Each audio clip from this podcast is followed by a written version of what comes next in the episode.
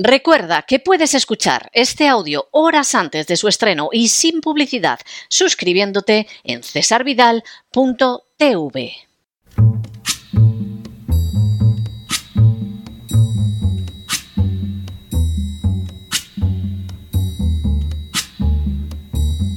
La voz con César Vidal, desde el exilio. When the night has come and the land is dark and the moon is the only light we'll see. No, I won't be afraid. Oh, I won't be afraid just as long as you stand, stand by me. Muy buenos días, muy buenas tardes, muy buenas noches y muy bienvenidos a esta nueva singladura de la voz. Soy César Vidal, hoy es el miércoles 13 de diciembre de 2023 y me dirijo a los hispanoparlantes de ambos hemisferios, a los situados a uno y otro lado del Atlántico y del Pacífico y como siempre lo hago desde el. Corría el año 1536 y más concretamente el día 21 de mayo, cuando se fundó la primera escuela pública y obligatoria de la historia universal. El lugar de nacimiento fue de manera bien significativa la ciudad protestante de Ginebra. La educación siempre había tenido un papel fundamental en la cultura de la Biblia, pero a partir del siglo IV el cristianismo fue cambiando el énfasis en el libro por una visión ceremonial y sacerdotal que se iría desarrollando todavía más durante la Edad Media. En el curso de esos siglos quedó claro que, al igual que en el paganismo, en el seno del cristianismo se podía ser piadoso, incluso un santo, y a la vez analfabeto. Bastaba contemplar las imágenes, Biblia de piedra y Biblia de los pobres las han llamado algunos, para conocer el catolicismo y vivir de acuerdo con él. Por el contrario, el saber leer y escribir no era condición para conocer el camino de la salvación y dicho sea de paso, tampoco para otras tareas como la guerra o la agricultura. Resultaba común, por ejemplo, que aparecieran documentos en los que se afirmaba de manera explícita que el Señor no sabe leer porque es noble. Puede imaginarse que si un sector de la aristocracia se permitía ignorar la educación más elemental, la situación del pueblo llano difícilmente hubiera podido resultar mejor. Esa visión saltó hecha añicos con la reforma protestante del siglo XVI. Para los reformadores, siguiendo la enseñanza del Nuevo Testamento, la única regla de fe y conducta era la Biblia, un libro al que todos debían tener acceso para poder examinarlo con libertad y sin las ataduras de una jerarquía, porque al ser la palabra de Dios se explicaba por sí mismo. La formulación de los reformados no pasaba de ser la afirmación de un derecho fundamental, el de acercarse al texto sagrado y poderlo leer en la propia lengua y no en un latín que era desconocido para la mayoría. Por otro lado, y volviendo con ello a una línea ya existente en el judaísmo, el pastor en el protestantismo dejó de ser un sacerdote realizador de ritos y un mediador ante la divinidad ese papel solo le cabía a Jesucristo como sumo sacerdote, para convertirse en el sabio que conoce las escrituras, al igual que sucedía desde hacía siglos con los rabinos. Se podía, y todavía se puede, ser un fiel católico sin saber leer ni escribir, pero esa circunstancia resulta imposible para el judaísmo y también para el protestantismo. Las consecuencias de esa circunstancia fueron extraordinarias, siquiera porque la reforma deseaba sobrevivir y además expandirse, y ninguna de esas metas podía ser alcanzada sin extender de manera masiva la alfabetización. De forma bien reveladora, a mediados del siglo XVII, los peregrinos del Mayflower que se dirigían a las costas americanas contaban con un índice de alfabetización de en torno al 80% en el caso de los varones y un 70% en el de las mujeres. En el caso de otras denominaciones protestantes, como los cuáqueros, ya a mediados de ese mismo siglo XVII, el 100% de varones y hembras sabía leer y escribir. En comparación, España, la primera potencia de la época, tenía un índice de alfabetización que no llegaba ni siquiera al 10%. Cuando casi dos siglos después las colonias americanas se emanciparon del imperio español, la tasa de alfabetización apenas rayaba ese mismo 10% y lo mismo sucedía en España. No puede sorprender, por lo tanto, que la revolución científica se iniciara en tierras de la Reforma, ni tampoco que naciones más pequeñas y pobres adelantaran, sin embargo, con rapidez a un imperio español que carecía de la educación y del desarrollo científico indispensables para mantener su hegemonía. Al final, la educación, y especialmente la visión que se tenía de la misma, como en tantas otras épocas antes y después, sirvió para cambiar la historia. En las últimas horas hemos tenido nuevas noticias sobre la situación educativa que vive España. Sin ánimo de ser exhaustivos, los hechos son los siguientes. Primero, las pruebas PISA relacionadas con el año 2022 han dejado de manifiesto un claro empeoramiento de la situación de la educación en España. De hecho, se trata de los peores resultados en décadas. Segundo, así España sufre un claro desplome en matemáticas y comprensión lectora. España ha conseguido 473 puntos en matemáticas, cayendo 8 puntos en comparación con el año 2018, y en lectura llega a los 474 puntos, con una caída de 14 puntos respecto a 2012. Solo en ciencias hay una ligerísima mejora al pasar España de 483 a 485 puntos. Tercero, el caso español, lamentablemente, no es aislado, sino que cuenta con paralelos en otros puntos del globo. España ciertamente ha caído y ha caído gravemente, pero en su caída se queda en una media muy parecida a la de las naciones de la OCDE y de la Unión Europea.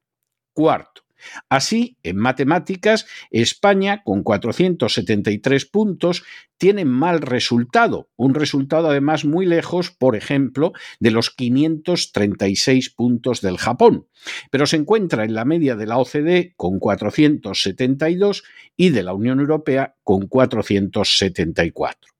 Quinto, igualmente en la lectura, donde se aprecia una tendencia descendente en la última década, España está muy lejos de las naciones nórdicas de Japón o de Corea, pero sus 474 puntos se encuentran poco por debajo de la media de la OCDE con 476 y de la Unión Europea con 475.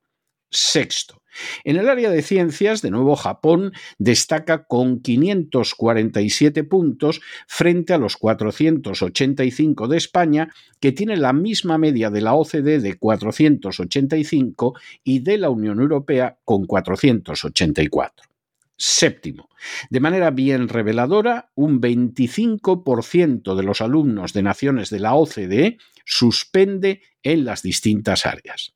Octavo, en el caso de España, resulta más que significativo que el desplome educativo aparece especialmente marcado en Cataluña y Vascongadas, dos regiones especialmente ricas, mientras que Castilla y León, una de las autonomías más modestas económicamente, está a la cabeza en las tres áreas.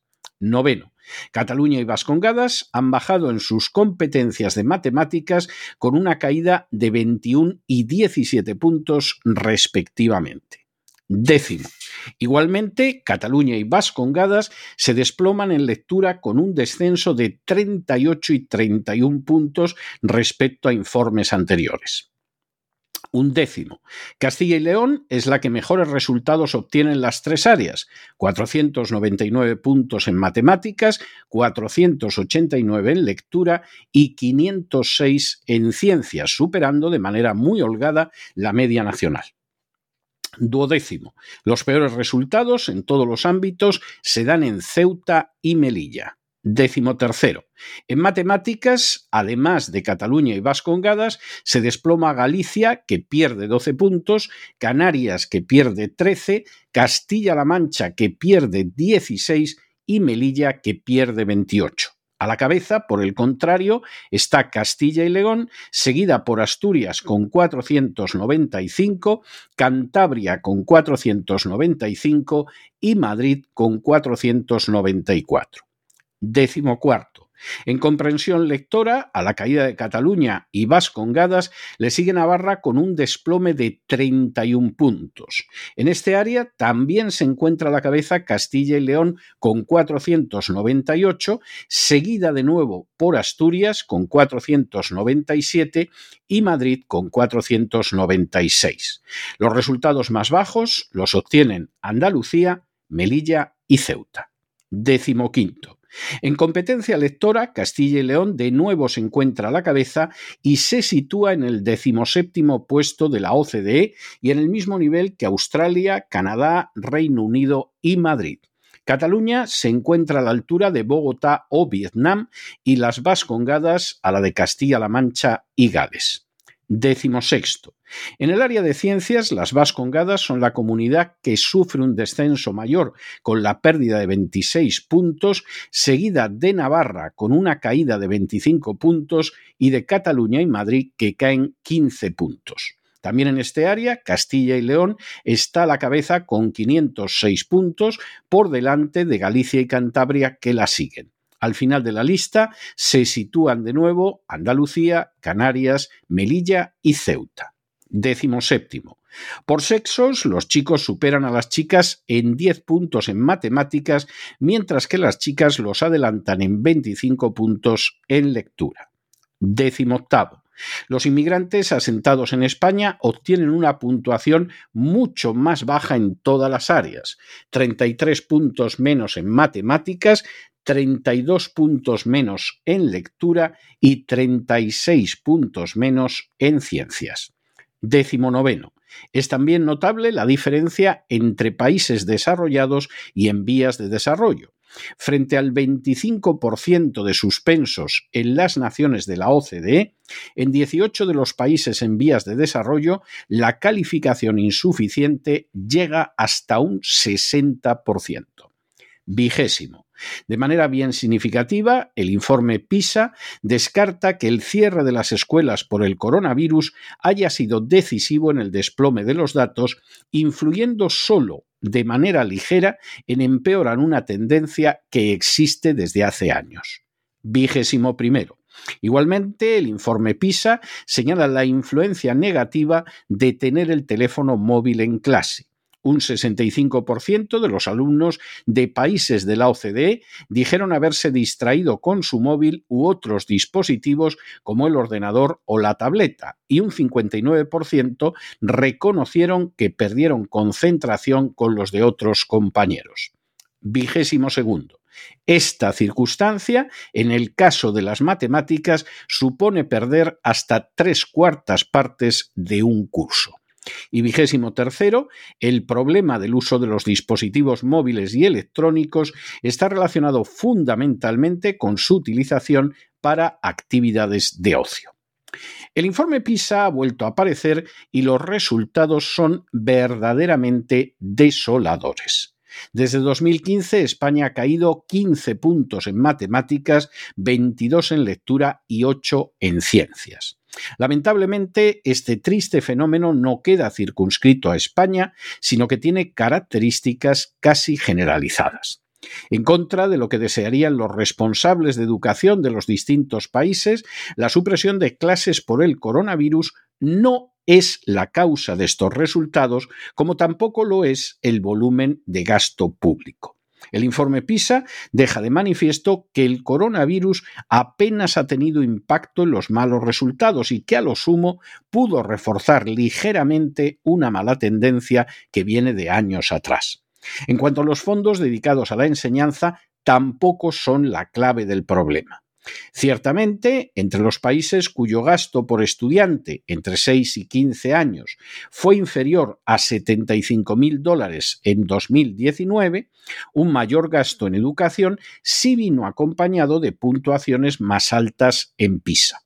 Pero en el caso de los países cuyo gasto acumulado fue superior a 75.000 dólares, el resultado no está relacionado con el gasto, sino con otros factores. A decir verdad, ni los que gastan más sacan mejores notas, ni los que gastan menos obtienen peores resultados. Incluso hay naciones de tradición protestante como Estonia y Finlandia que se encuentran a la cabeza a pesar de que gastan poco y obtienen excelentes resultados. En realidad, la clave no está en el gasto, sino en el modelo educativo. Aquellos modelos que priman el esfuerzo, que no regalan los aprobados, que mantienen la autoridad de los profesores en las aulas, que cuentan con sistemas acertados de selección del profesorado, que enfatizan la importancia de memorizar y aprender, resultan con enorme diferencia los que tienen mejores resultados. Por el contrario, como es el caso español, cuando el esfuerzo es desanimado y sustituido por colaboraciones en equipo, cuando no existe autoridad de los profesores en las aulas, cuando los profesores no son los mejores, sino los premiados por distintos baremos extraescolares, y cuando la memorización y el aprendizaje de datos son desdeñados, entonces los resultados suelen ser pésimos. En el caso de España se unen además otros factores que aún contribuyen más a empeorar el nivel educativo. El primero es la política educativa impulsada por los nacionalistas catalanes y vascos.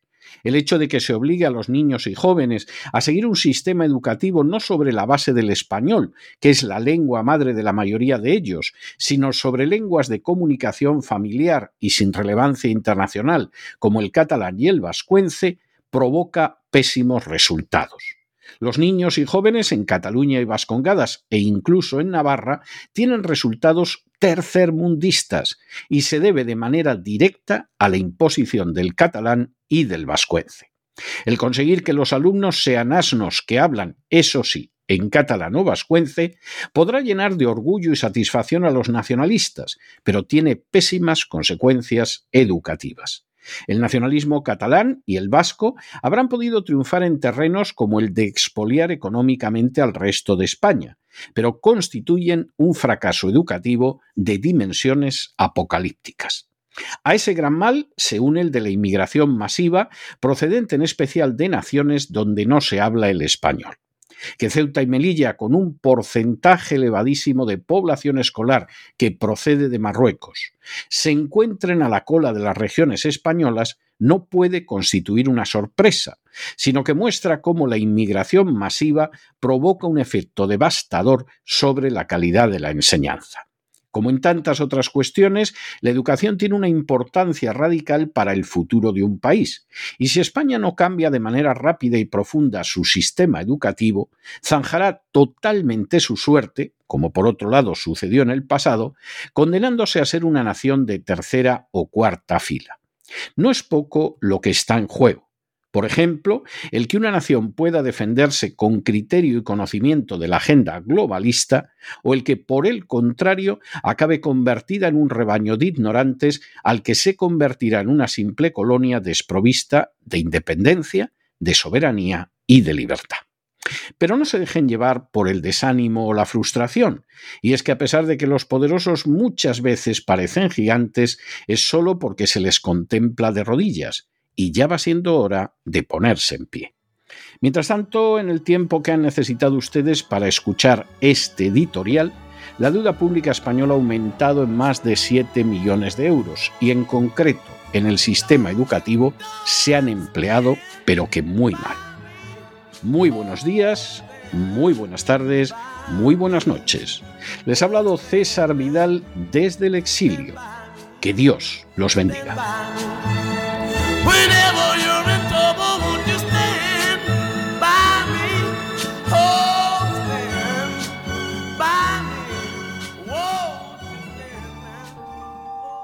Esta sección está patrocinada por crowdfunding con el siguiente mensaje.